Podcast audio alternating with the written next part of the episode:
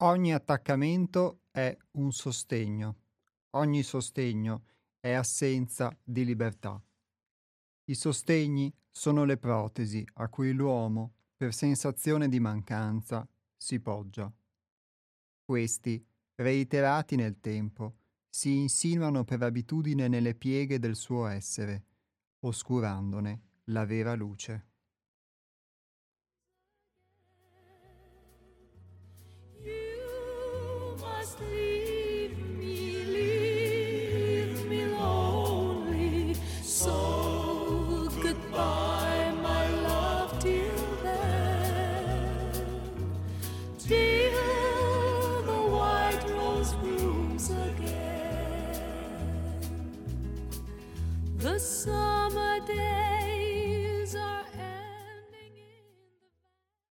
Con questa citazione tratta dal Roseto, pubblicato da Sei Altrove Edizioni, ha inizio una nuova puntata degli Altronauti, la trasmissione a cura del Centro di Pedagogia Evolutiva Sei Altrove. Io sono Iapos e oggi è venerdì 21 aprile 2023, sono le 12.02 e siamo in diretta dalla sede di Radio Cooperativa in provincia di Padova.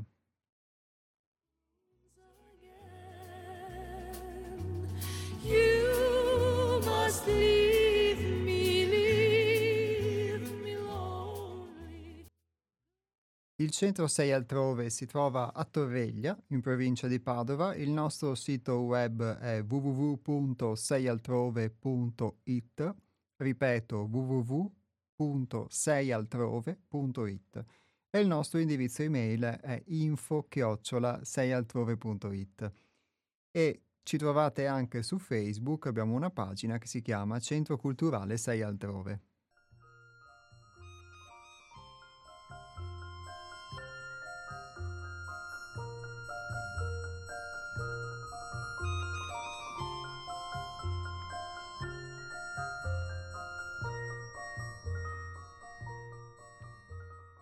Iniziamo questa puntata di oggi con uno spunto tratto dal nostro blog, quindi dato che prima vi ho citato il nostro sito, sul sito chi lo desidera può trovare anche una voce che si chiama blog e cliccandoci sopra accedete al blog. Sul blog noi pubblichiamo dei pensieri, delle riflessioni che eh, inviamo anche via email e che talvolta diventano anche oggetto poi di riflessione per eh, le nostre puntate radiofoniche. Chi poi volesse riceverlo via email trova sul sito la possibilità di iscriversi e quindi di ricevere questo pensiero via email.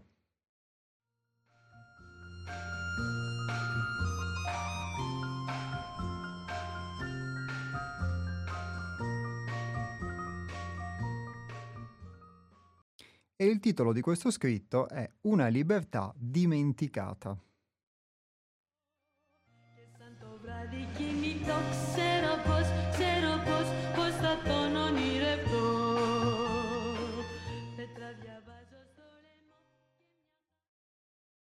Se è vero che un oggetto che apprezzate molto vi dà un'energia che vi piace, è anche vero che è l'oggetto a essere scelto da voi.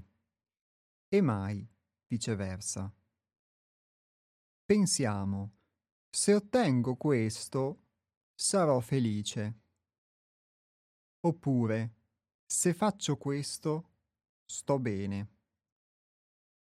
E non ci accorgiamo che abbiamo già scelto di dare valore a quella cosa. Ma chi è che realmente crede di scegliere in noi?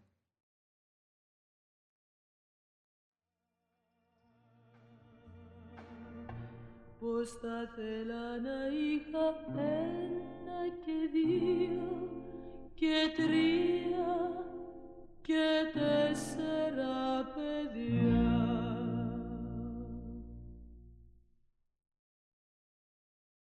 Il nostro scopo è liberarci dagli oggetti di valore e scoprire che cos'è il valore in modo da poterlo attribuire a ciò che è meglio e utile per noi, senza lasciarci condizionare dagli schemi di superficie prodotti dalle strutture inconsce della personalità. Il valore è uno stato d'essere. Questa è una libertà che facilmente dimentichiamo di avere.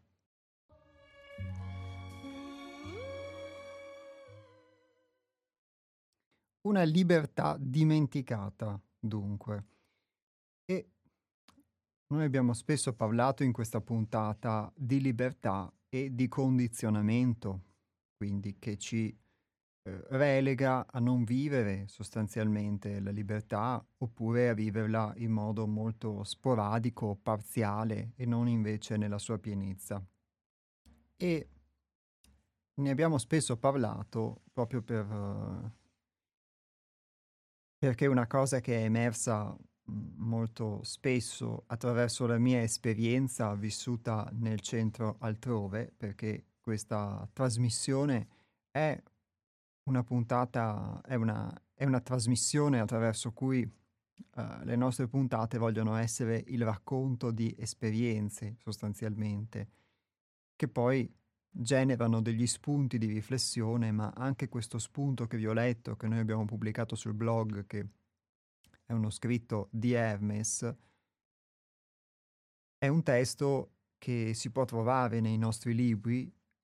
Si tratta in questo caso del, del libro La Sacra Realtà, atto 1, oltre l'intelletto, Apologia dell'altrove, è il titolo di questo libro, che eh, è un libro come gli altri che abbiamo pubblicati che nasce da delle esperienze vissute al centro e il centro è un luogo di interazione tra persone che sono transitate o che ci sono che eh, ognuno a proprio modo porta avanti un lavoro di autoconoscenza e questo lavoro è stato possibile attraverso il contatto con l'insegnamento di Hermes che ha fatto e fa da esempio e mh, mhmm, sempre con una misura che poi è diversa per l'esperienza di ognuno e anche per la gradualità delle esperienze che abbiamo vissuto ad altrove, è stato ed è il fuoco che ha permesso questa trasformazione. E Paolo,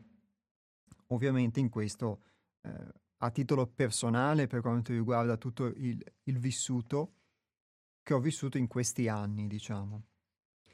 E mi sono reso conto, ho dovuto rendermi conto anche se eh, farlo, diciamo, non è semplice perché è soprattutto scioccante, che questa libertà che credevo di avere, che credevo di possedere, si dice in questo scritto, ma chi è che realmente crede di scegliere in noi? E in realtà non, non la esercitavo. Quindi quando molte volte vi ho detto che crediamo di essere liberi, mi rifaccio effettivamente alla mia esperienza. E la mia esperienza è quella di qualcuno che credeva di essere libero, ma di fatto, eh, sostanzialmente, la mia era solo una convinzione. Qui parlo di una libertà eh, in senso esistenziale, quindi la libertà di cui parlo qua non è una libertà politica, diciamo, o filosofica o intellettuale, non è una libertà di questo tipo, anche se le libertà di questo tipo forse possono discendere anche da questa libertà più profonda. E quindi la libertà, in questo senso, non è scegliere di dare valore ad un oggetto, come si dice qua, oppure no. E soprattutto poi di delegare a questo oggetto, ma può essere anche non solo un oggetto, può essere una persona, può essere un'idea, può essere una condizione emotiva, poi la responsabilità sostanzialmente della nostra felicità, della nostra contentezza, del nostro benessere. Ma si tratta proprio del fatto che questa scelta molto spesso avviene in noi in modo inconsapevole, in modo automatico. E quindi io non scelgo sostanzialmente, c'è qualcosa dentro di me che in modo automatico sceglie al posto mio. Invece noi abbiamo la libertà di scegliere il valore, una libertà che dimentichiamo di avere. Io per esperienza posso dire che sicuramente non solo dimentico di avere, ma che non sono consapevole di avere, anzi, non sono consapevole eh, che mi manca, cioè nel senso che ce l'ho, però se non la sviluppo, se non la utilizzo, sostanzialmente eh, è come poter avere uno strumento, ma non sai che ce l'hai, è nascosto da qualche parte, non sai nemmeno di averlo e quindi non lo puoi certo utilizzare. E eh, anzi, per poter eh, utilizzare questa libertà, sostanzialmente, uno deve rinunciare a qualcosa, cioè deve rinunciare alla condizione di schiavitù. Ora, mentalmente questa cosa si può anche forse comprendere, devo accettare di poter essere schiavo, di poter essere o di vivere comunque solo parzialmente questa libertà per poter anelare alla libertà. Se io eh, nego una condizione di schiavitù non potrò mai liberarmene. Non potrò mai accedere che ad una forma di libertà, sostanzialmente. E nella puntata di una settimana fa, per chi ha avuto l'occasione appunto di ascoltarci anche venerdì scorso, noi abbiamo avuto come ospite Alessandro Saudino, che eh, ci ha raccontato la sua esperienza e la sua visione della vita, ma una visione che comunque nasce dal suo vissuto esperienziale. Tant'è che lui stesso nel corso della puntata ha avuto modo di uh, ribadire che rispetto alla volta precedente in cui lo avevamo intervistato, per la nostra trasmissione, era passato un anno e mezzo, aveva avuto modo di approfondire proprio alcuni temi che lui aveva toccato, ma approfondirli non nel senso intellettuale, ovvero che eh, li ha studiati su dei libri, ha fatto una ricerca, oppure è andato a intervistare qualcuno. Approfondirli su di sé, sul suo lavoro interiore. E in particolare poi ha citato, diciamo, degli esempi della sua vita, di quello che gli è capitato nel frattempo, in cui ha avuto modo di sperimentare e quindi approfondire quello che, di cui anche aveva parlato. E eh, come vi dicevo prima, non solo poi la testimonianza che Sandro ci ha portato o che altri ci hanno portato nel corso di, di altre puntate della nostra trasmissione, ma anche gli iscritti di cui vi leggiamo, che sono stati iscritti da Hermes e molto, in molti casi sono frutto di un suo approfondimento a contatto con il gruppo, del lavoro che emergeva nel gruppo. E mh, mhmm, per, per la testimonianza che ho portato, diciamo, anch'io nelle cose che ho potuto, che mi sono permesso di, di poter raccontare in questa trasmissione, sono cose comunque vissute. E eh, quando uno qualcosa la vive, al di là di quello che possa essere il grado di diciamo, illuminazione o di ehm, chiarificazione che può avere su qualcosa è comunque vissuto, è una forma di conoscenza che è diversa da un apprendimento esteriore, parziale. Quindi chi ha ascoltato la puntata scorsa ne abbiamo parlato ad esempio nei termini della comprensione che è diversa rispetto al solo capire.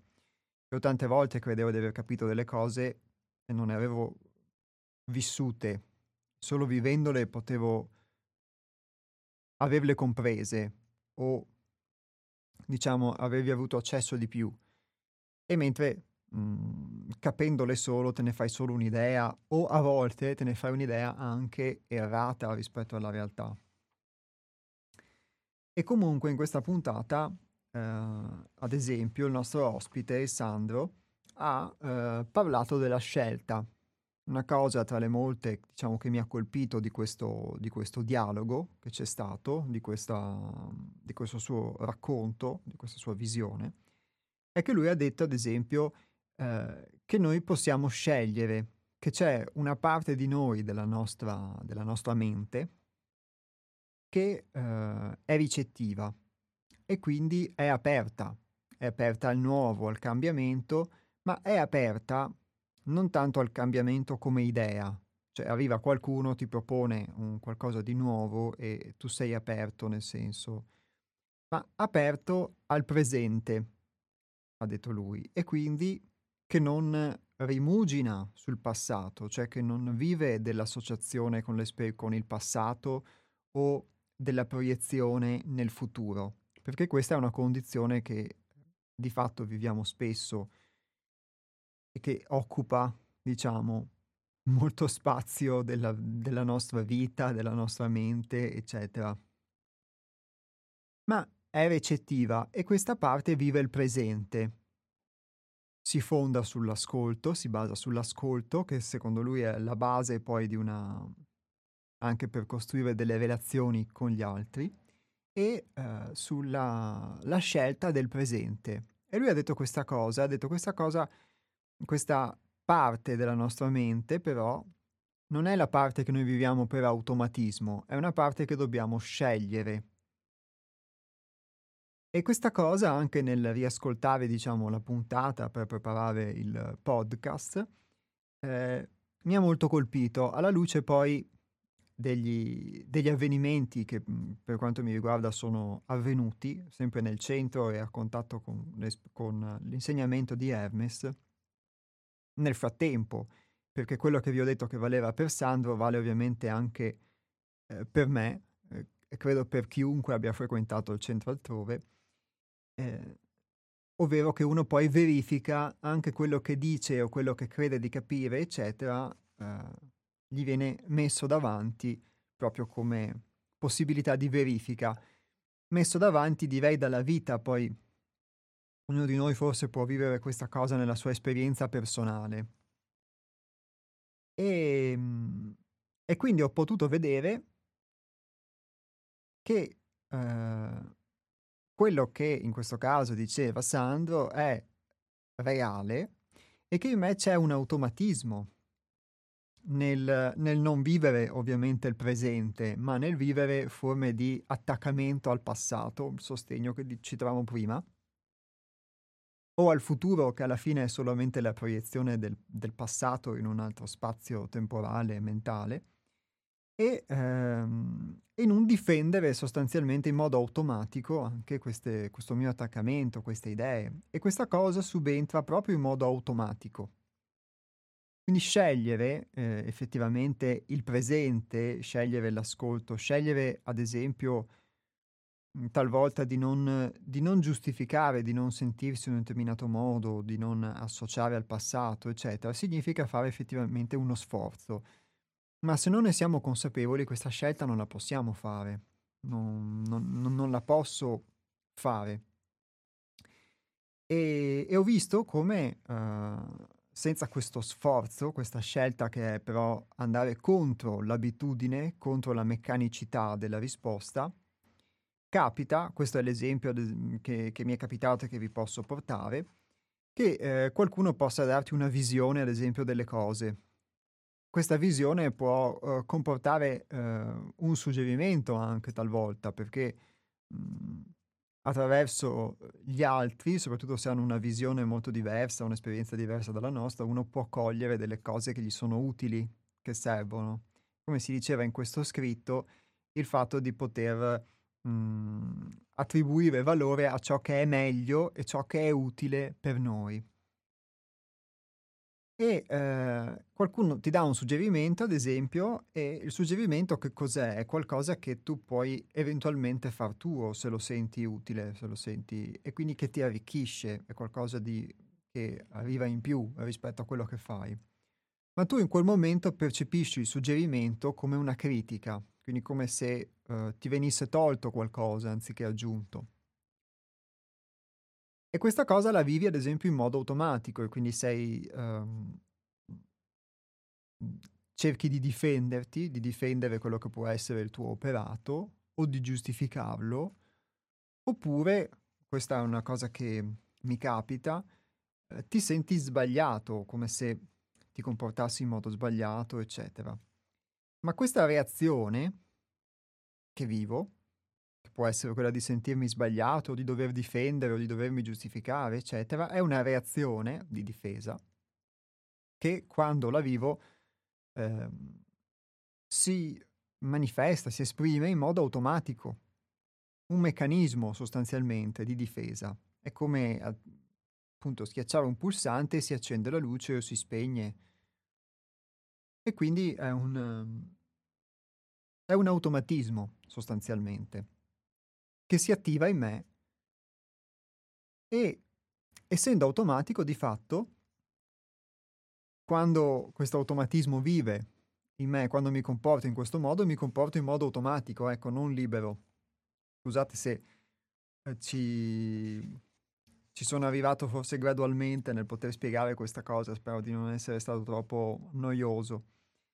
E, e vivendo questa cosa in modo automatico, ehm, non scegli, non vivi quella parte del presente invece che può essere ricettiva e che di per sé, se non ci fosse un attaccamento al, a quello che hai fatto, a un'immagine ideale da difendere, a qualcosa di questo tipo, e tu potresti semplicemente essere ricettivo e cogliere qualcosa che poi può esserti utile o forse può non esserlo o forse magari lo accogli adesso e ti si rivelerà utile come spesso mi è capitato eh, magari fra qualche mese, fra qualche anno o in un'altra situazione, ma intanto lo accogli. Ecco, questa è la, secondo me, questa scelta di cui parlava Sandro, di cui spesso però non siamo consapevoli, non, non possiamo esercitarla perché in noi si, ci sono questi meccanismi di difesa, di giustificazione o sentirmi sbagliato, ma questo è quello che vivo io, poi qualcuno di voi può vivere qualcosa di diverso, che comunque ehm, sono delle risposte che diamo agli eventi e che ci impediscono poi di poter ehm, cogliere eh, le cose. E quindi anche l'idea di essere aperti, eh, l'idea di, di poter scegliere molto spesso è un'idea perché se c'è qualcosa che subentra in me in modo automatico, anche quelle che molto spesso credo essere le mie preferenze, le mie tendenze, forse sono qualcosa che deriva da come io sono strutturato quindi quando qui si dice eh, lasciarci condizionare dagli schemi di superficie prodotti dalle strutture inconsce della personalità, si intende questo, per quella che è la mia esperienza. E, e quindi è questa struttura che poi determina anche che cosa ha valore in noi. Quindi sicuramente ci sono i valori, per così dire, sociali, quelli ai quali o ognuno in un modo o in un altro si conforma o è spinto a conformarsi e che possono accomunare quindi la maggior parte di noi.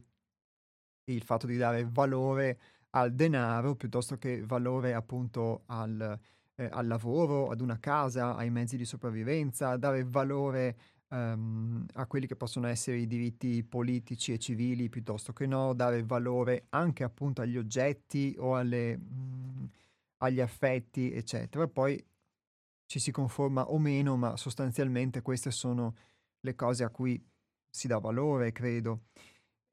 Ma poi ci sono anche i valori soggettivi che ognuno di noi ha, per cui ognuno può per sua eh, personalità, per suo carattere, dare valore a qualcosa. Quindi sicuramente ci sarà chi potrà dare valore alla musica all'arte perché ha questa propensione e chi invece non ce l'ha e quindi non dà alcun valore alla musica e all'arte, però magari dà valore a qualcos'altro non so, al cibo o ad un'esperienza di altro tipo.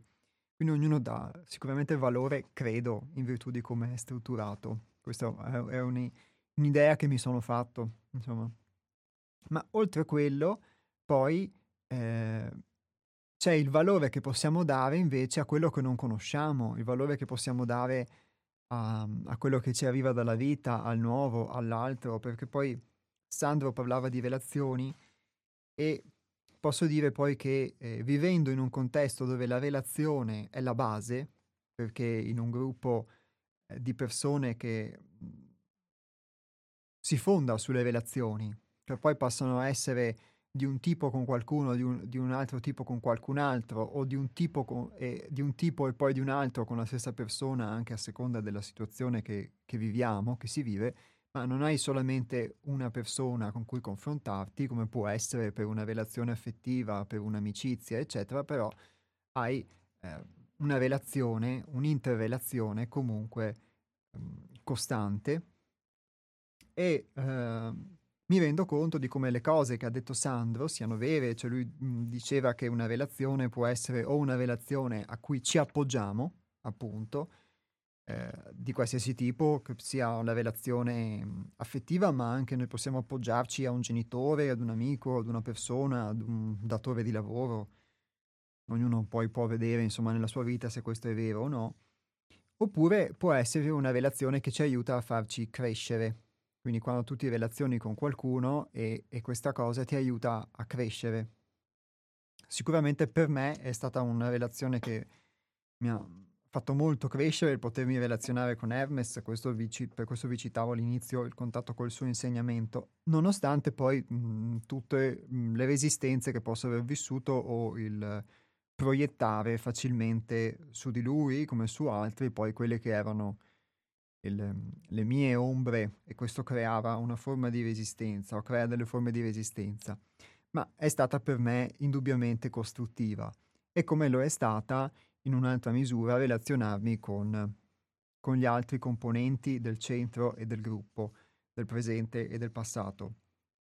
Costruttiva nel senso che ehm, crea qualcosa e quindi non è semplicemente un appoggio, per quanto sicuramente non sia una critica all'appoggio, ma ehm, oltre a farti rimanere dove sei, ti spinge un po' più in là, quindi ti spinge a poter crescere e mi rendo conto che crescere noi lo interpretiamo molto spesso come un potersi, uh, un poter aumentare. Uno pensa che cresce, quindi uno cresce quando o cresce in altezza perché eh, con gli anni diventa più alto, oppure cresce in peso perché diventa più, più grasso, o cresce forse uh, nelle nozioni che acquisisce o nei soldi che mette nel portafoglio, ma in realtà eh, quello che mi sono reso conto io è che crescere molto spesso non significa aumentare, ma crescere significa diminuire. E uno cresce quando diminuisce in realtà il, um, il valore che dà al proprio, al proprio ego e quindi uno cresce di più quando riesce ad essere umile. E quindi a diminuire, paradossalmente. Questa è la mia esperienza.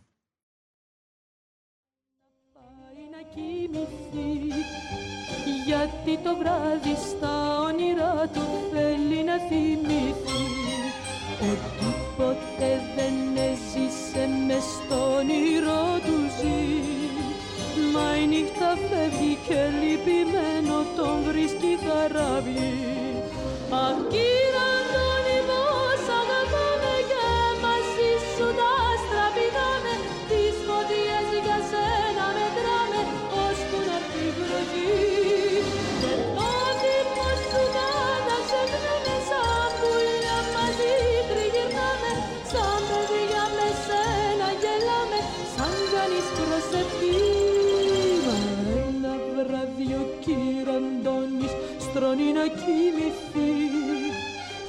όταν ξυπνά με τον καρτερά μες στην πόρτα να βρεθεί.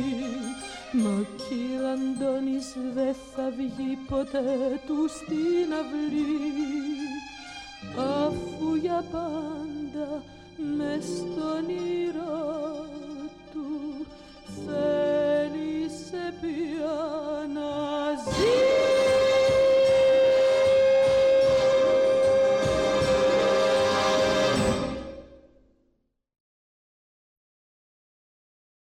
E diciamo che io ho parlato un sacco, quindi adesso do la parola a voi. Come sempre gli interventi sono ben accetti perché sono spesso, in ogni caso, al di là di quelle che siano le considerazioni espresse, degli spunti di riflessione molto importanti, prima di tutto per me, ma anche poi per altre, le altre persone che sono in ascolto della trasmissione. Il numero di telefono è lo 049 880 90 20 ripeto 049 880 90 20 è il numero di telefono per poter intervenire in diretta. Invece chi preferisce scrivere un sms lo può fare al 345 18 91 68 5. Ripeto, 345 18 91 68 5 è il numero per gli sms.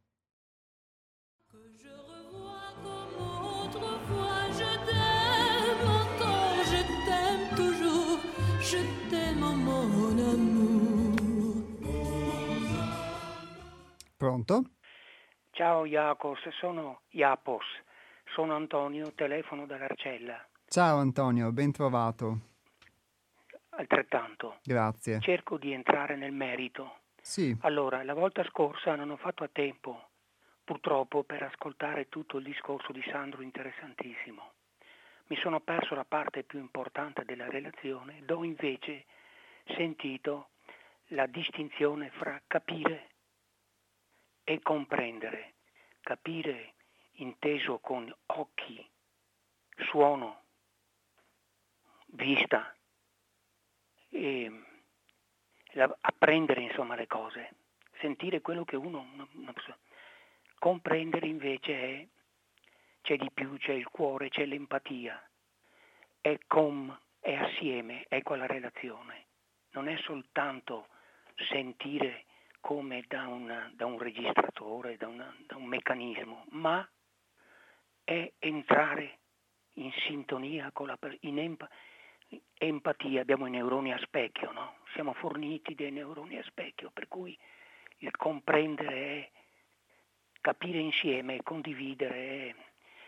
Però vorrei tornare all'argomento d'oggi ed è la questione del... Allora, se uno è anziano, ha bisogno assoluto delle abitudini, che io chiamo scheletro della giornata, come uno scheletro, uno scheletro qualcosa, una, una specie di, di, di protesi a cui uno si appoggia, che sono le abitudini, per non dover affrontare sempre cose nuove. Quando ero giovane andavo alla Gregoriana in via Roma, andavo nella libreria di Padova e parlavo e con gli addetti e con, con la cassiera, si parlava continuamente, mi lamentavo dell'attaccamento degli anziani, dei vecchi, alle abitudini. Quindi vedi bene che allora io distinguerei tra una cosa.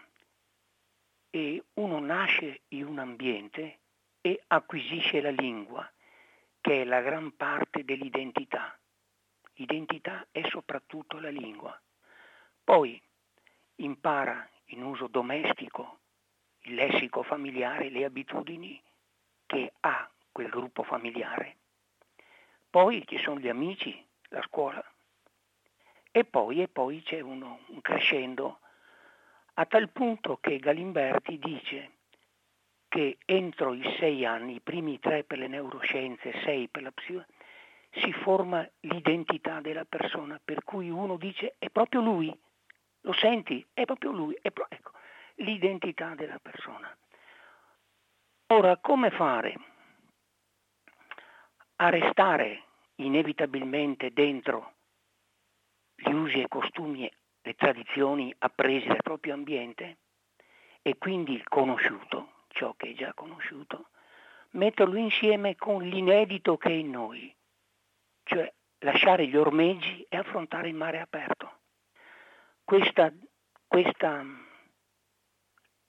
questa oscillare fra due esigenze, le esigenze di, per esempio, dico, di imparare il mestiere e poi capirai il perché di quello che fai. Intanto impara i, i modi, poi il perché lo capirai. Ecco, quindi un conto è l'appoggiarsi a qualcosa che è inevitabile. Altra roba però se, se l'umanità si fosse appoggiata non, non, non, sarebbe, non sarebbe mai avanzata. Per avanzare abbiamo bisogno di andare avanti. Pensa a te un po' alla realtà degli anni 50, alla realtà di oggi.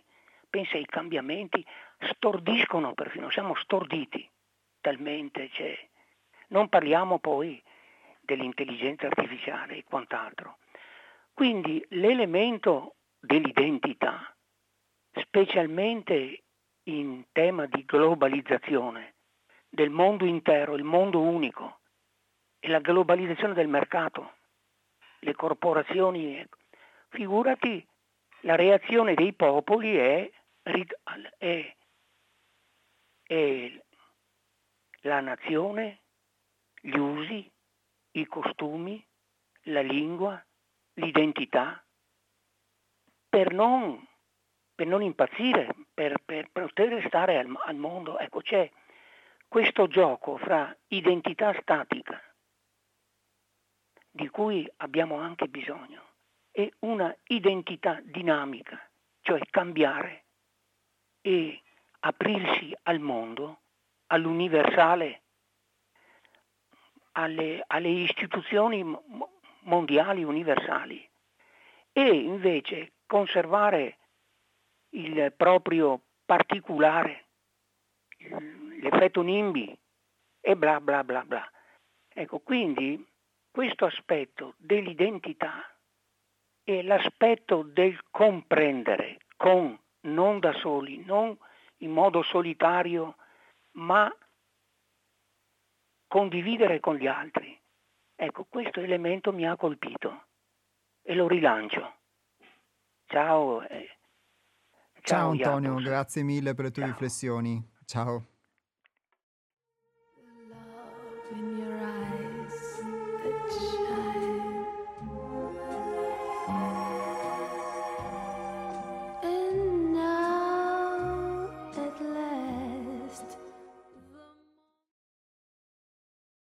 Allora, grazie ad Antonio per gli stimoli che ha dato e anche appunto per poter essere, mhmm, per essere intervenuto anche in merito alla puntata precedente, che sì, in effetti è stata mhmm, molto ricca, quindi mhmm, c'è stato uno spazio solo parziale, diciamo, per le telefonate. Il tema che Antonio pone è un tema che vivo in prima persona, si dice così per quanto riguarda il, la conoscenza di sé, perché alla fine quello di cui parliamo qui, conoscere noi stessi, ma alla fine poi oltre a, a conoscere quello che può essere un suo funzionamento, una conoscenza la fa nella, nel vivere l'esperienza, poi soprattutto, quindi una conoscenza di questo tipo. E questo tipo di conoscenza è anche proprio un mettersi in discussione. E quindi non è un qualcosa di, di statico, ma è appunto un mettersi in discussione. L'identità statica che dice lui per quanto riguarda mh, mhmm, il, il, modo in cui uno è fatto, per quanto riguarda me ad esempio, il modo in cui io sono fatto, sì, uh, credo abbia a che fare con l'automatismo di cui vi parlavo prima. E quindi emerge sostanzialmente in modo automatico. Antonio dice effettivamente gli appoggi sono utili, però poi mhmm, sono utili per avere dei punti di riferimento e, e poi però c'è anche la necessità di lasciare andare gli ormeggi e quindi eh, se uno si appoggia poi di fatto e basta, non è... Mh, mhmm, cioè, viene meno l'utilità dell'appoggio, l'appoggio non è più qualcosa di utile, è qualcosa che impedisce in questo caso la crescita. Quindi è quello che sicuramente si intendeva e io lo vedo per quanto riguarda appunto l'identità statica, mh, mm, cioè il rimanere eh, fermo in una convinzione, in un'idea, in un modo di fare, senza metterlo in discussione senza accorgermi più che altro, perché quando vivi l'esperienza che ti di accorgerti uh, della, della non utilità o della dannosità di alcuni comportamenti, che allora riconosci anche l'utilità di metterli da parte, di superarli, di migliorarli, eccetera, eccetera. E um, nella misura in cui uno rimane fisso a questa cosa qua, lo dico per esperienza, rimane fisso in un limite e quindi non si supera mai in questo senso e vive le cose in modo solo parziale o vive solamente delle, delle idee, delle convinzioni della realtà che non, non sono la realtà. Eh, cioè quello che è l'appoggio diventa poi un limite perché mh, mhmm, rimani fermo unicamente all'appoggio. Quindi quello che può essere uno strumento, ad esempio l'esempio che portavo all'inizio, una reazione automatica di difesa o di giustificazione del mio comportamento quando qualcuno invece mi sta offrendo una visione, un arricchimento, quindi di per sé non è che viene messo in discussione il mio comportamento, viene dato uno spunto per fare qualcosa in modo diverso oppure in modo migliore. E ehm, però subentra in modo automatico questa difesa. E questa cosa è un limite, ma è qualcosa che ovviamente non mi fa cogliere il presente, soprattutto, e non mi fa cogliere quello che sto vivendo, ehm, cioè quello, quello che sta accadendo nella realtà, che è molto diverso rispetto a quello che io interpreto, che non ha nulla a che fare con la realtà. In questo caso, quindi, quello che può essere un appoggio, uno strumento di difesa, perché molte volte uno nel mondo eh, deve difendersi o deve difendere il proprio operato, eccetera. Ma la vita non può essere sempre un'aula di tribunale in cui uno debba difendersi. Come se ci fosse un giudice o addirittura un plotone di esecuzione. O... Cioè, questo per riportarvi il mio esempio. E quindi quello che può essere un appoggio in alcune circostanze, e che mh, mhmm, in alcune circostanze sicuramente Mhmm, può essere anche un ambiente familiare particolare, per qualcuno può essere uno strumento per sopravvivere, però in altre circostanze diventa, se continui ad appoggiarti a quella cosa là, diventa inutile, cioè ti fa vivere delle cose che non servono, ti fa vedere la realtà in modo diverso, non ti fa crescere. Quindi grazie ad Antonio perché mi ha dato la possibilità poi di poter elaborare meglio questa cosa che vi ho spiegato. Quindi questa differenza tra identità statica e dinamica posso dire di coglierla uhm, su di me, ehm, perché alla fine io resto io comunque, non è che divento qualcun altro. Nell'arricchimento, nell'aprirmi o nel ridurre qualcosa, ma eh, resto comunque io, quindi l'identità c'è comunque.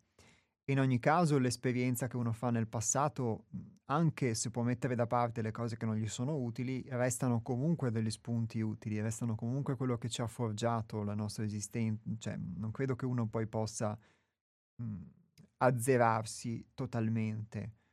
Può levigarsi, forse può sgrezzarsi, eccetera. Quindi questo tema che Antonio propone, che lui lo, lo pone su un piano, diciamo, sia sociale sia anche però anagrafico, quindi è, è bella la sincerità che ha avuto nel dire che da giovane appunto viveva delle cose e, um, e poi ha, si è reso conto diventando più anziano invece di, dell'utilità di alcuni comportamenti che lui invece criticava. Quindi sicuramente in ogni cosa c'è un'utilità. Quindi anche nell'appoggio, anche nelle abitudini, le abitudini non sono sbagliate, uno comunque pensiamo a, a quando in, uno impara a guidare, impara ad andare in bicicletta o impara, impara, a guidare l'automobile, poi diventa una cosa automatica, per cui il corpo si muove in automatico, non deve ogni volta pensare a come si muovono i pedali o, o pensare a come si mettono le marce, eccetera.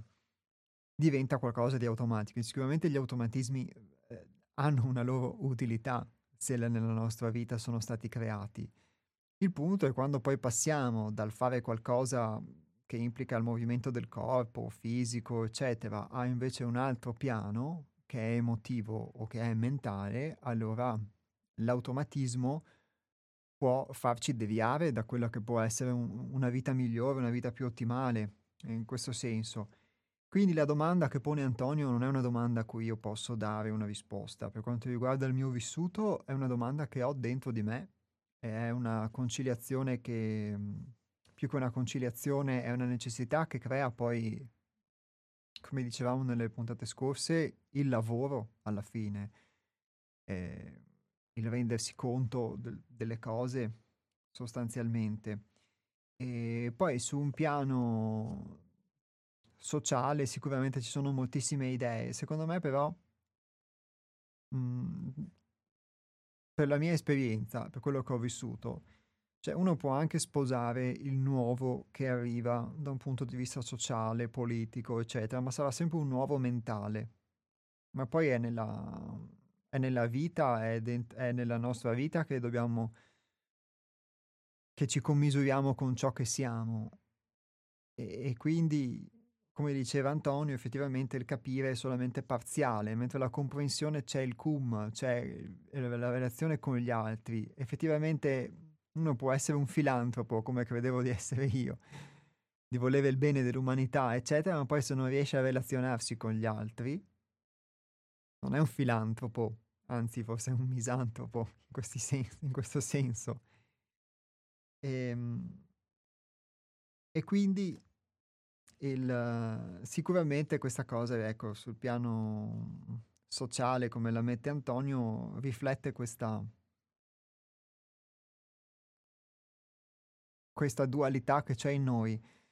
E io credo che in questa dualità poi non, non, non si possa sposare, non, non, sposo né il globalismo né il localismo o il nazionalismo, mm, perché comunque sono degli ismi, ma comunque è come sposare il bianco o il nero, è come se qualcuno mi chiedesse di preferire il sole o la pioggia o di preferire la notte o il giorno, perché hanno sicuramente una loro uh, utilità.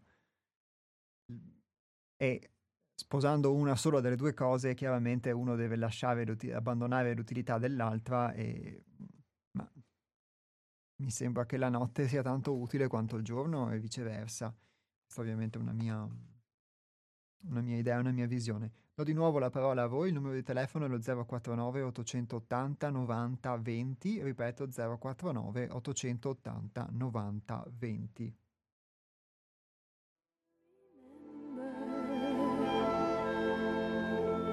the tune.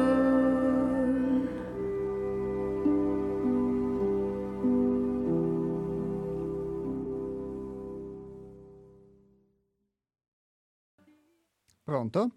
Eh, pronto, ciao, sono Enrichi. Ciao Enrichi. Sai, ehm, è interessantissimo ciò che, che sta, di cui state parlando, ma io penso che uno abbia bisogno di basi, eh, di rifugiarsi in alcune cose, si ha un grossissimo ego e allora ha bisogno di rafforzare le basi. Eh, più sai, più sai di non sapere, più umile sei, più flessibile sei. Perciò non hai più bisogno di, di, di questa grande, di questa rocca su cui fondare le tue mura, no? Mm, forse anche per quello che mm, io a volte non, non riesco a capire, proprio capire nel senso di empaticamente capire, no? Certe, certe mentalità, certe cose. Cioè, non so, io gioisco da sentire la musica antica greca fino alla musica contemporanea, Arvo Part, eccetera, sentire la musica cinese, giapponese, eh, quella del Centrafrica, hanno de, dei ritmi fantastici. Le letture, ma insomma, ma parti da Platone, arrivi a, ai più moderni, a, a prezzi, eh, il grande scrittore che abbiamo avuto qua di Asiago, eh, Rigoni Stern, no? Ecco, Marx, eh, Dostoevsky, architettura, è bellissima, quella antichissima, eh, anche pre-greca, pre egizia, no? Eh, però c'è anche l'architettura moderna che è stupenda quando è fatta bene, è onesta. E, e la pittura, c'è quella grotta lì piena di graffiti, non mi ricordo dove è, un posto in Francia mi pare, che è un capolavoro assoluto, è paragonabile a una cappella sistina di una bellezza incredibile però non puoi anche eh, rifiutare Chagall, Picasso, cioè, secondo me la flessibilità deve essere la base della personalità umana. E certamente tu poi sulla base di queste conoscenze, di questi apprezzamenti che hai, questa capacità di entrare in empatia con le cose più diverse e di ogni epoca, poi è chiaro che ti crei una tua personalità, ma non hai il timore di altre eh, personalità, a meno che non siano, non siano idee deviate, personalità deviate e devianti, come è la situazione politica adesso in questo momento, dove stiamo, stiamo calpestando la Costituzione dalla mattina alla sera. Cioè prima non veniva applicata, adesso la calpestano. Allora sì che uno si arrabbia, perché vede il male, vede il male, vede perché sa cos'è costata quella Costituzione, va bene, e, e, lo sappiamo in tanti, diciamo, no? E lo teniamo in conto. Eh, allora, ecco, allora che uno si arrabbia, ma non è per, perché vede intaccare le sue basi, perché le basi non le ho. La gente, la gente molto corta. Io ho avuto la fortuna di lavorare in un ambiente dove c'erano gli operai, con cui andavo d'accordissimo, d'accordo, no, ma c'era anche le persone di altissimo livello culturale, a livello mondiale, perché venivano questi grandi direttori, grandi registi, eh, e si parlava, perché non è mica un ambiente dove quelli lì stanno per i fatti loro, eh. poi si parla, ci si trova al bar, ci si, ci si incontra, e, insomma eh, ho visto le, le, cose più diverse, ma c'è una, c'è una cosa comune in queste persone, che non sono rigide, non sono rigide e soprattutto non, non vogliono il male degli altri, cercano di capire, cercano di entrare in empatia. Ecco, io non sopporto chi non ha empatia, ecco, ma a me la mia base, non so se c'è o non c'è, ma non ho timore di nulla, di nulla, perché è, è, o è acciaio inossidabile o inesistente, una delle due, ancora da capirlo. Va bene, però io sono estremamente flessibile, io, e, ma, non solo io, un sacco di persone che ho conosciuto sono estremamente flessibili.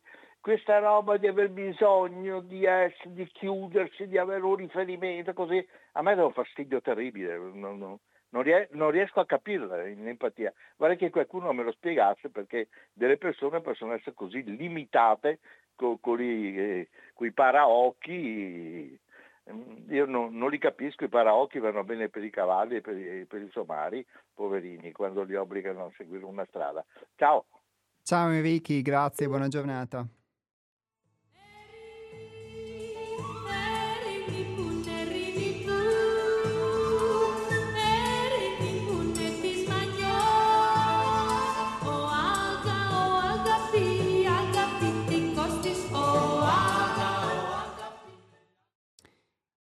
Allora, sì, grazie, sono considerazioni interessanti queste, queste di Enrichi, sia per quanto riguarda il suo vissuto, sia in generale. Io posso dire che mh, sono cose che condivido, quelle che lui dice su un piano intellettuale. Non ho vissuto la sua stessa esperienza, ovviamente, di vivere in ambienti a contatto con persone molto eh, diverse, diciamo, come mentalità, come cultura, come livello culturale, come dice lui, e sicuramente questa è un'esperienza, posso immaginare da quello che dice, molto arricchente. Mm, eh, intellettualmente mi riconosco, diciamo, in quello che dice, sia nell'aspetto del poter apprezzare musiche molto diverse, culture, letture, filosofie, oserei dire anche ideologie o religioni anche molto diverse, quindi sicuramente, diciamo, mi riconosco anche in una certa propensione per il sincretismo nei confronti di tutto ciò che uno percepisce e vive come bello o che gli dà curiosità perché è bello, diciamo.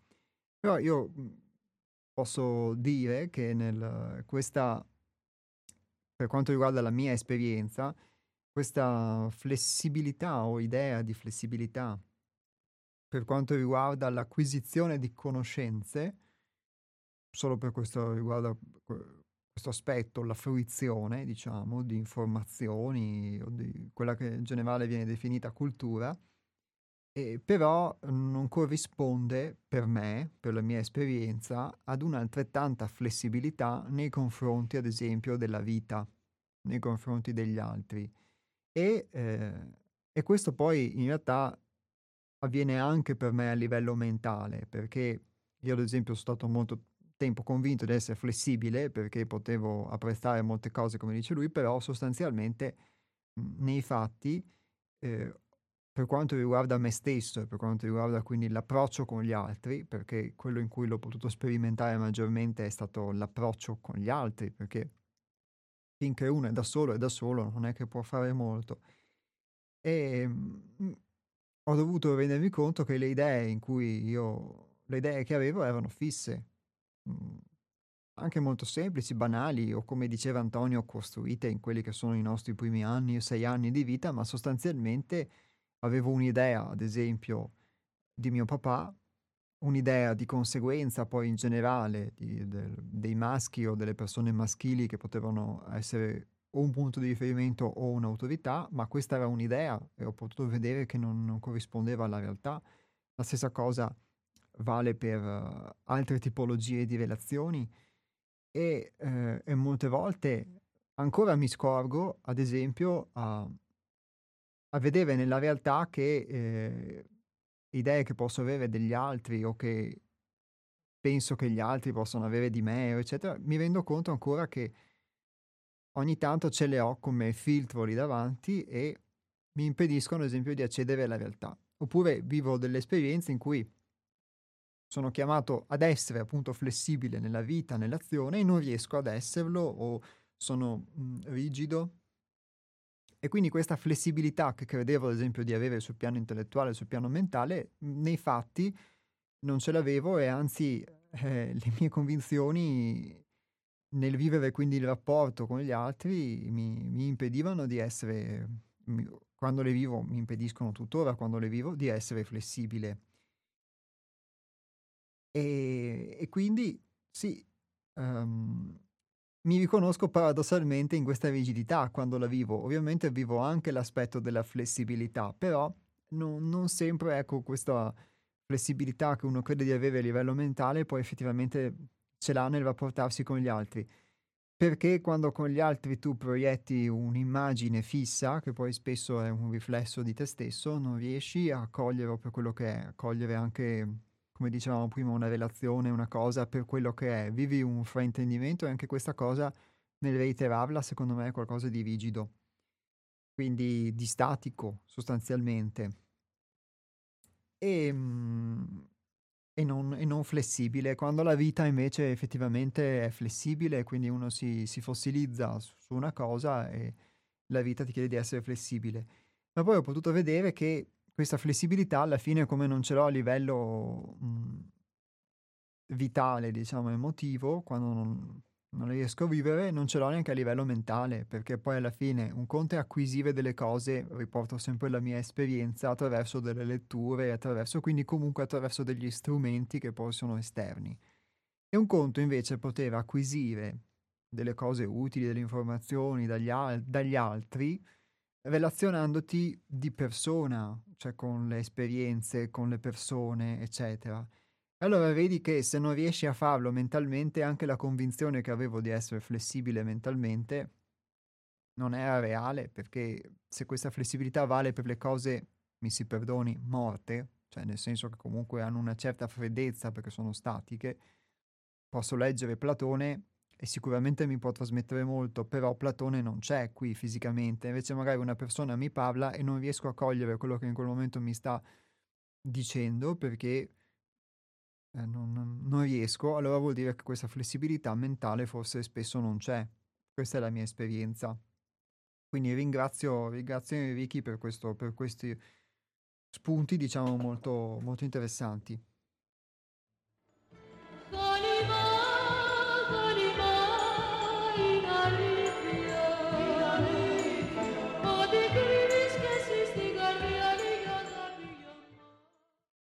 E nel frattempo, mentre mh, mhmm, parlava Enrichi, è arrivato un messaggio da un ascoltatore o ascoltatrice che non si firma e che scrive Salve, complimenti, con tre punti esclamativi.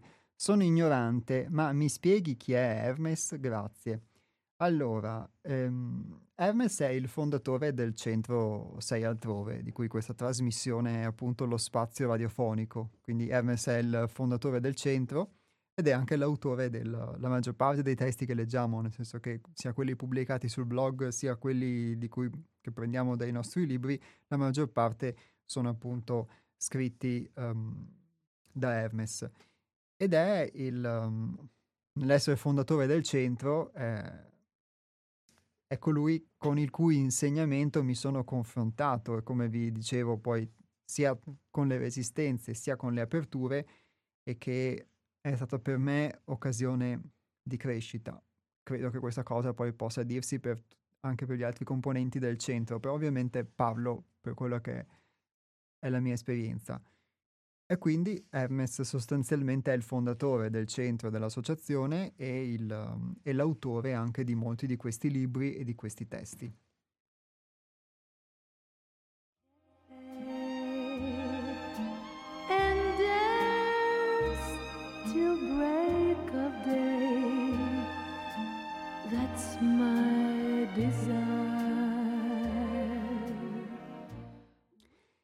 Poi, dato che c'è stata questa domanda appunto particolare, sul sito comunque che è seialtrove.it trovate maggiori riferimenti perché ho citato l'aspetto dei libri, quindi ovviamente noi abbiamo un sito internet che è seialtrove.it e quindi anche maggiori informazioni poi sull'associazione, diciamo, al di là di quello che è il messaggio che viene trasmesso nelle, nelle nostre trasmissioni, si ritrovano sul sito che ripeto è www.seialtrove.it.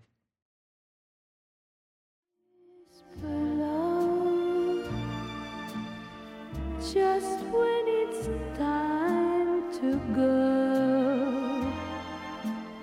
Chérie, je t'aime tant. That's my desire. Pronto? Pronto? Sì, ciao, sono Alberto. Sono Alberto. in viaggio per lavoro e ti sto ascoltando. Allora, eh, tu parli di flessibilità, giusto? Ecco, sì. però la flessibilità è associata a una condizione che se non abbiamo eh, è come una, una macchina senza benzina. Cioè, a cosa faccio riferimento? Alla sensibilità che ha una persona e alla coscienza. Perché uno può elencare di se stesso, mille doti, mille qualità, mille prodigi, ma se non ha la sensibilità e soprattutto l'umiltà di dire io sono una persona come tutte le altre, non sono un, un Dio sceso sulla terra, soprattutto quando tu senti una persona che ossessivamente in ogni momento ti mette addosso il peso delle sue conoscenze, di quanto è bravo, di quanto è preparato. Tu capisci che una persona che predica bene e razzola molto male, perché, ripeto, la flessibilità, il sapere stare al mondo è anche correlato al fatto di avere tranquillità, di avere umiltà, di dire io sono una persona, ho fatto delle scelte, mi sono preparato, sono stato bravo, ma lo, bisogna non usarlo come una clava per bastonare gli altri, anche perché, faccio anche un'altra considerazione, una persona che ha un bisogno costante, impellente di dire agli altri quanto è bravo, se ci pensi quanto male sta, non è sereno, perché io sono una persona che faccio le mie cose, faccio la mia vita e sto bene con me stesso e non, non ho bisogno di dire al primo che incontro quanto bravo sono, io so che lo sono, fa bene a me, faccio bene il mio lavoro, riesco a essere utile agli altri visto anche il lavoro che faccio e mi dà soddisfazione, ma non ho bisogno di dirlo costantemente in maniera incessante per sentirmi migliore, perché se no questo che cosa, che cosa crea? Solamente un ego smisurato e quindi tutte le parole dette prima cadono miseramente perché se tu sei dominato dall'ego e non riesci ad avere empatia, parole spesso vengono usate infatti come empatia, eh, mm, altruismo, eh, cadono miseramente se non hai un minimo di sensibilità e di capacità anche di accettazione del prossimo. Concludo dicendo, e proseguendo, ma proprio per concludere, perché c'è questa necessità di dire io sono meglio di te, io ho il sistema giusto, non capendo che ancora a una certa età, quando si è maturi, certe cose dovrebbero essere ormai capite, un uomo è migliore di un altro non perché abbraccia un'ideologia politica, ma perché è una persona che sa comportarsi bene. Non è il sistema che crea l'uomo, è l'uomo che crea diciamo, le condizioni per essere una persona migliore. Quindi, tornando a bomba, flessibilità certo, però deve essere sempre accompagnata da coscienza e umiltà. Senza quelle sei come una Ferrari che non ha una goccia di benzina. È ferma, è tanto bella, ma non serve a niente. Grazie, ti ascolto. Ciao Alberto, grazie anche a te.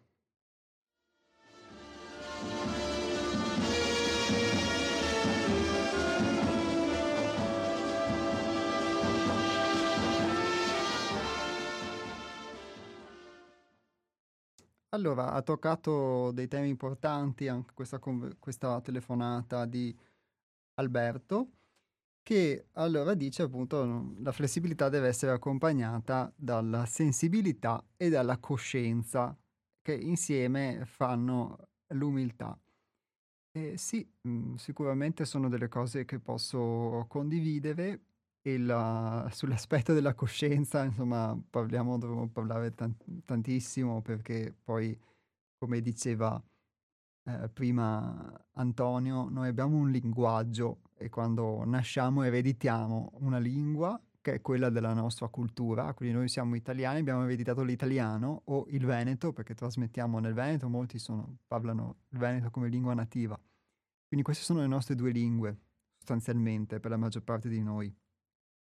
E e, e poi c'è una lingua del nostro lessico familiare o degli amici o delle, delle letture che uno ha fatto, del- dell'istruzione, comunque che alla fine sen- ci, dan- ci portano a dare un senso alle parole piuttosto che a un altro. Quindi sicuramente se parlassimo di coscienza toccheremo un tema per cui ognuno poi avrebbe la sua da dire al riguardo, no? Tra tutti i significati e tra come uno intende una parola, quante volte noi abbiamo una parola e la intendiamo in virtù di quella che è la nostra formazione in un modo, ma questa parola può essere intesa in un altro modo da qualcuno. Eh, Quante volte si creano degli equivoci anche su queste cose.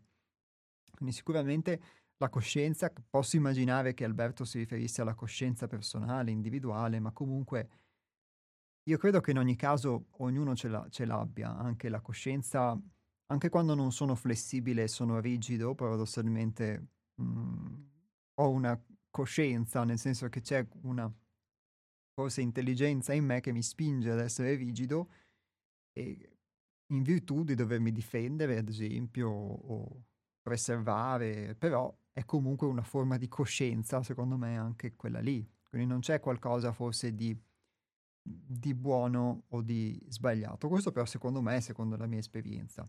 La sensibilità eh, la sensibilità in effetti mi rendo conto che, mhmm, se uno non ce l'ha non forse non può essere flessibile, perché io per la mia esperienza quando vivo la forma di rigidità, di essere fisso su qualcosa, sono insensibile, nel senso non mi rendo conto della realtà che mi circonda o degli altri e semplicemente vivo una mia almeno questo credo, ques questo mi sembra di vivere, vivo una mia realtà, quindi sicuramente c'è un aspetto di insensibilità.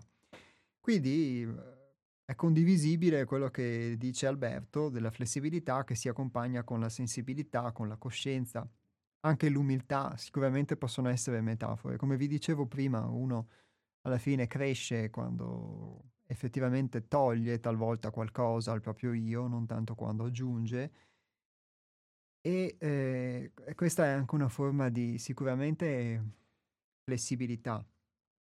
Poi per quanto riguarda il mhmm, ah, e un'ultima cosa prima di toccare l'altro argomento, flessibilità che è stata citata, che è stata citata però dall'ascoltatore precedente, non avevo usato questa parola Enrichi, però la flessibilità, anche questo è un tema che viene usato ad esempio in in senso equivoco in ambito sociale, economico, quando si parla di flessibilità del lavoro.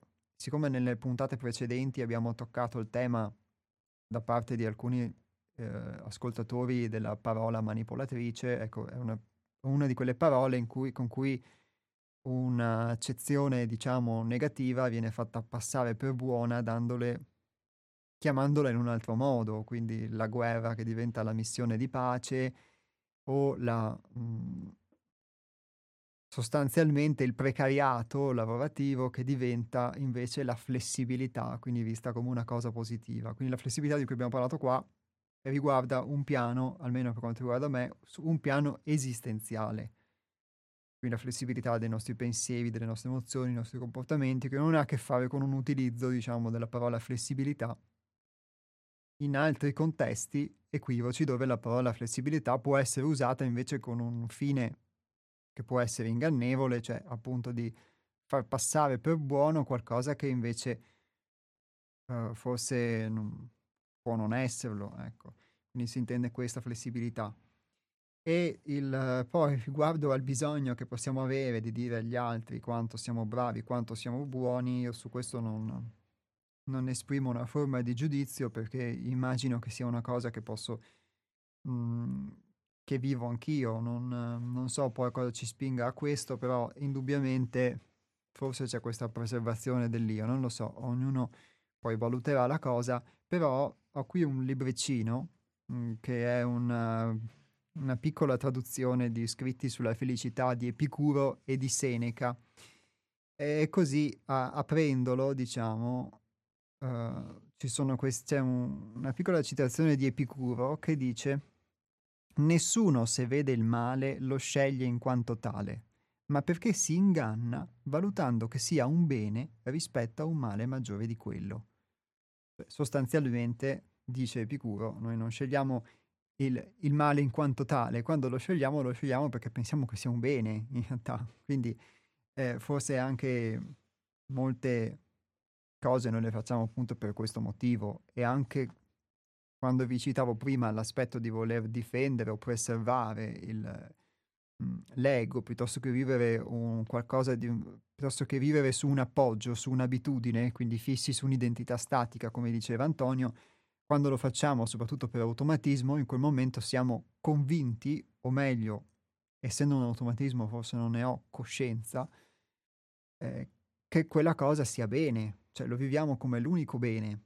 E quando poi ti accorgi che effettivamente quella cosa non è bene, perché in una relazione tu sca- hai degli scambi con le altre persone, quindi quello che può essere il bene apparentemente della difesa della tua rigidità può essere un male sotto certi aspetti, ma devi accorgerti che è un, è un male.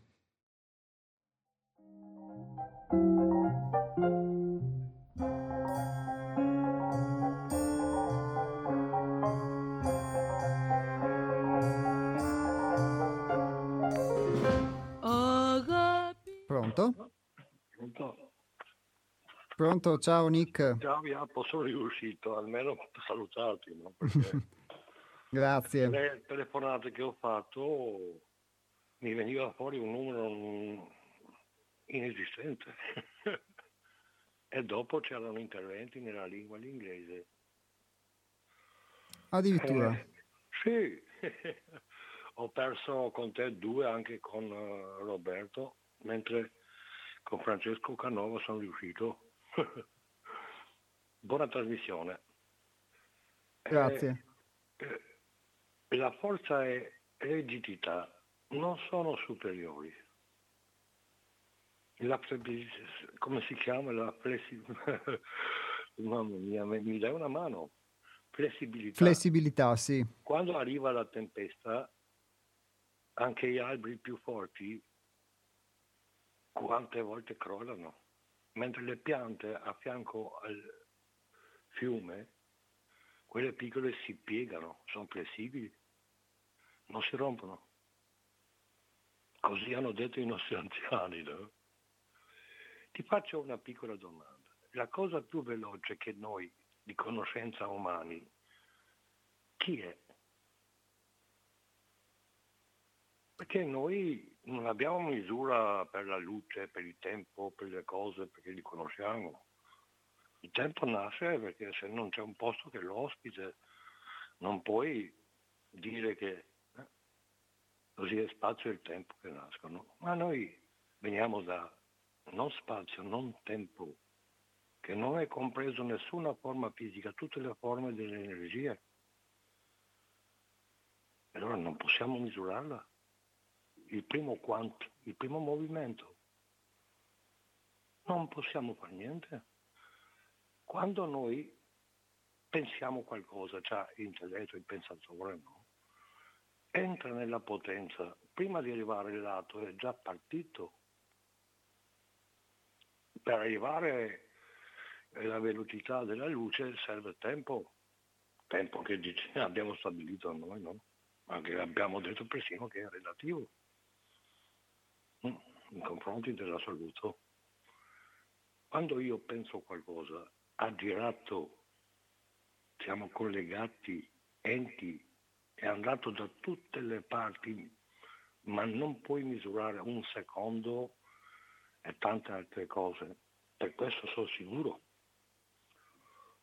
Ho fatto uno sforzo enorme, ho preso registrazione delle varie forme delle memorie umane e, tutte le cose, no?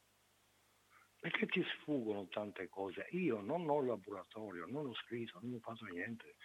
Con le sue parole sono arrivato e sempre uso queste cose lì. Si chiama sillogismo pratico.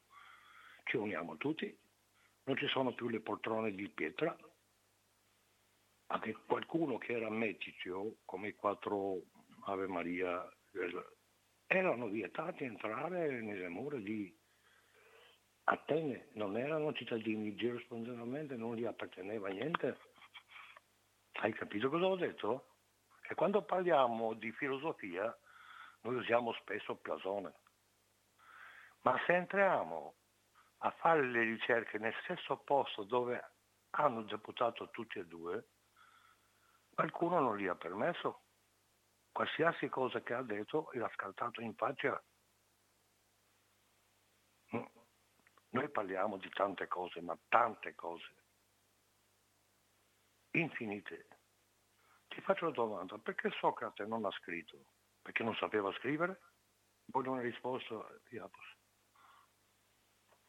Forse perché, no, dato che parlavamo del valore, lui dava valore diverso all'insegnamento orale, può essere no, una risposta. No, no, no. Eh, il mondo non ha origine, non ha né la vecchiaia né la morte, non ha nessun nemico esterno né interno, sia anche il nostro corpo fisico, il mondo è fatto in opera d'arte. Non esisterà mai che la parte del cosmos verrà una entità superiore, cioè intelletto, che è più, al di là dell'intelletto non esiste niente, può avere intelletto un po' più facoltà sopra del normale, anche lì hanno, ma non è possibile, perché se arrivi a un certo livello, eh, il potere non ti serve, il potere è per, eh, come si dice, io che ho un potere, perché lo do uso per per che scopo devo usarlo? Che ho al massimo di tutte le cose. Contro chi lo uso? Potere può prevenire i danni da sia interni del corpo fisico, dall'esterno dell'ambiente dove vive l'uomo. Il capo stirpe non può permettere che qualcuno che sta sviluppando proprio la sua vita terrena per acquisire le conoscenze e viene aggredito con un altro si trasforma in qualche boh, una roba che lo chiamiamo schiavitù psicologica, perché lui nasce in un certo ambiente che è elite, eh, come si chiama, imperialismo, e varie forme di, che riconosciamo, codici segreti, i miscredenti, eh, i mistici, gnostici. Hm? Rivoluzione vuol dire rivolvere, non vuol dire evolvere. Contro chi? Come nascono i conflitti umani? E un'altra piccola cosa posso dire, che tutti hanno una cosa in abitudine, accumulare i beni materiali, se non riescono usano la forza, forza, lo chiami gli armi, il roba. Cosa hanno di umano queste creature? non creatura perché non so se create, no. Eh, cosa hanno di umano? Non lo so, perché non ho capito bene a che creature ti riferisci, Nick. No, perché tutte le guerre che fanno vengono, si spostano da una parte nel terre di altri. Mm, perché cosa vengono? Perché se sono ricchi non devono spostarsi, ricchi psicologicamente. Sì, ho capito, ho capito cosa intendi. Eh. Sì perché è una roba incredibile, si chiama un, un bullismo internazionale al massimo del grado della violenza. Sì, grazie, gra- questo è uno spunto interessante. No, ma devo dire che quando saremo pronti, non perché lo dice Nick, prendete il disco del giapponese che è l'acqua alla memoria. Lo dice lui, non lo dice Nick. Una volta che lo parlo, lo dico, che sei ti che gli dice l'acqua, non è l'acqua che ti dice a te. Per esempio, sì. freddo caldo, ma è normale che cambia il stato dell'acqua, freddo e caldo, si congela o si evapora, no? Sono due elementi che noi siamo qua in terra. L'acqua è fuoco, senza fuoco l'acqua non muove, non muove. E possiamo purificare un lago intero con la forza dell'intelletto, energia superiore, che non esiste, esisterà un'altra energia che può fare movimento sulla parte superiore nostra. Ecco Nick, va bene, guarda, ti ringrazio. Eh, Adesso, siccome non abbiamo molto tempo... Sì, sì, sì, il, siamo troppo tecno. Tecno vuol dire tecnologia, è potente ma è povera. Ci permette di costruire strumenti per vivere, ma non può essere cavallo della battaglia, siamo noi che costruiamo. Grazie, sì, un messaggio bellissimo. Ciao Nick, grazie, alla prossima. Mi sono un po' calmo adesso. Ciao. Ciao.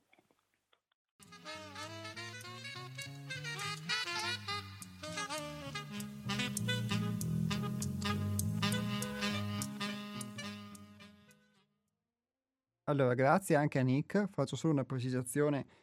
Il, lo scienziato giapponese a cui si riferiva era Masaru Emoto, quindi chi vuole può fare delle ricerche sulla memoria dell'acqua a cui mh, si riferiva appunto Emoto, la possibilità di dare dell'informazione all'acqua, come dice Nick, quindi siamo noi che diamo un'informazione all'acqua e in base all'informazione l'acqua quindi cambia sostanzialmente la, la, la, sua coscienza, comunque la, eh, in base all'informazione che gli viene data. E quindi di per sé l'acqua è neutra, quindi questa metafora è molto interessante che ha usato Nick e può essere tale insomma per la vita, per le nostre emozioni, alla fine la vita di per sé è neutra e noi però la coloriamo in virtù della, delle informazioni che gli diamo e quindi le proiezioni, i filtri con cui uno vede la realtà e poi lo spingono, perché non è solo il fatto di vedere, di interpretare, sempre tornando all'esperienza che vi citavo, è anche il fatto poi di agire anche in un determinato modo, perché io recepisco qualcosa che accade in un determinato modo, che è diverso rispetto a come è, e quindi anche assumo un comportamento. E quindi l'abitudine non è tanto il fatto di poter andare tutti i giorni al bar a prendersi il caffè o a prendere il giornale, non si intende soltanto quello come abitudine, ma l'abitudine di un comportamento, cioè di reagire in un determinato modo e questo comportamento poi va a strutturare il mio modo di essere, il modo di fare, il modo di rapportarmi con le cose. E quindi effettivamente è come se fosse un'informazione che mi è stata data, per tornare all'esempio che Nick faceva di Emoto, e per cui io mi sono congelato eh, la rigidità e quindi io mi congelo su quell'informazione lì. E Sandro, che è stato nostro ospite, Sandro Saudino, nella puntata precedente, parlava dell'alchimia, del fuoco dell'alchimia, che lento, costante, moderato ci permette di for- forgiarci sostanzialmente. Ecco, forse è questa la flessibilità rispetto alla rigidità di cui parlavamo, la possibilità di eh, pian piano quindi sciogliere questo nostro ghiaccio. E quindi poi Nick, ehm, diciamo, ha, detto un'altra cosa interessante in relazione a quello, al testo che abbiamo letto in apertura, che ripeto to- trovate sul nostro blog, eh, ovvero mh, Una libertà dimenticata, e questo testo uh, di Hermes uh, parlava del valore, diceva che siamo noi che diamo valore a determinati, eh, che diamo valore degli oggetti. Ecco, Nick ha fatto l'esempio del, di un predatore, diciamo così, o dei predatori umani, però, o alcune culture che si fondano sulla predazione di altri popoli, sull'imperialismo, e quindi se uno vive questa forma di ricchezza interiore, eh, non ha bisogno di andare a rubare materie prime o denaro o, eh, ad altri popoli, eh, diciamo, perché vive questa sua forma di ricchezza. Se invece uno dà valore effettivamente a quello che può essere le ricchezze minerarie, materiali o il potere o il denaro, poi ha bisogno di andarlo a reperire all'esterno, ma allora vuol dire che è povero in realtà. E quindi è il paradosso che uh, un sistema si fonda in realtà o è guidato comunque da poveri, cioè da manchevoli, da uno che vive una mancanza di fondo e che quindi lo spinge a ricercare all'esterno o a depredare addirittura gli altri di qualcosa. Ma e quindi eh, questo vale per la nostra vita, quindi vale ovviamente per un sistema ci, di cui facciamo parte. Diceva prima Alberto che siamo noi che eh, creiamo il sistema, è un po' come l'uovo o la gallina, secondo me. chi è nato prima o chi no, però secondo me ne facciamo parte, quindi contribu- contribuiamo ad alimentarlo e a sua volta però ne veniamo informati. Io ringrazio tutti voi per uh, gli spunti molto interessanti che avete dato. E se aveste altre considerazioni da fare potete scriverci via email a info-seialtrove.it. Ripeto, info-seialtrove.it è il nostro indirizzo email per chi volesse scriverci e il nostro sito internet è www.seialtrove.it. In chiusura faccio, leggo solo questo messaggio di Enrichi che è arrivato mentre parlava Nick, siccome chiariva alcune cose che sono state dette, che scrive la flessibilità che intendevo è quella verso altre culture um, in ogni epoca, quanto all'autoricensarmi è cosa che mi è totalmente aliena, se poi uno non capisce sono fatti suoi, quindi una flessibilità che parlava lui era riferimento forse a quello che era stato detto da, da Antonio sul globalismo o sulle culture e dunque il fatto di poter essere aperti ad altre culture piuttosto che arroccarsi nella propria. Quindi ecco, adesso ho, ho capito anch'io quello che intendeva Enrichi. Quindi mm, ci sentiamo venerdì prossimo, il 28 aprile, sempre dalle ore 12 alle ore 13.30 sulle frequenze di Radio Cooperativa. Un grazie a tutti voi, a risentirci e buona giornata.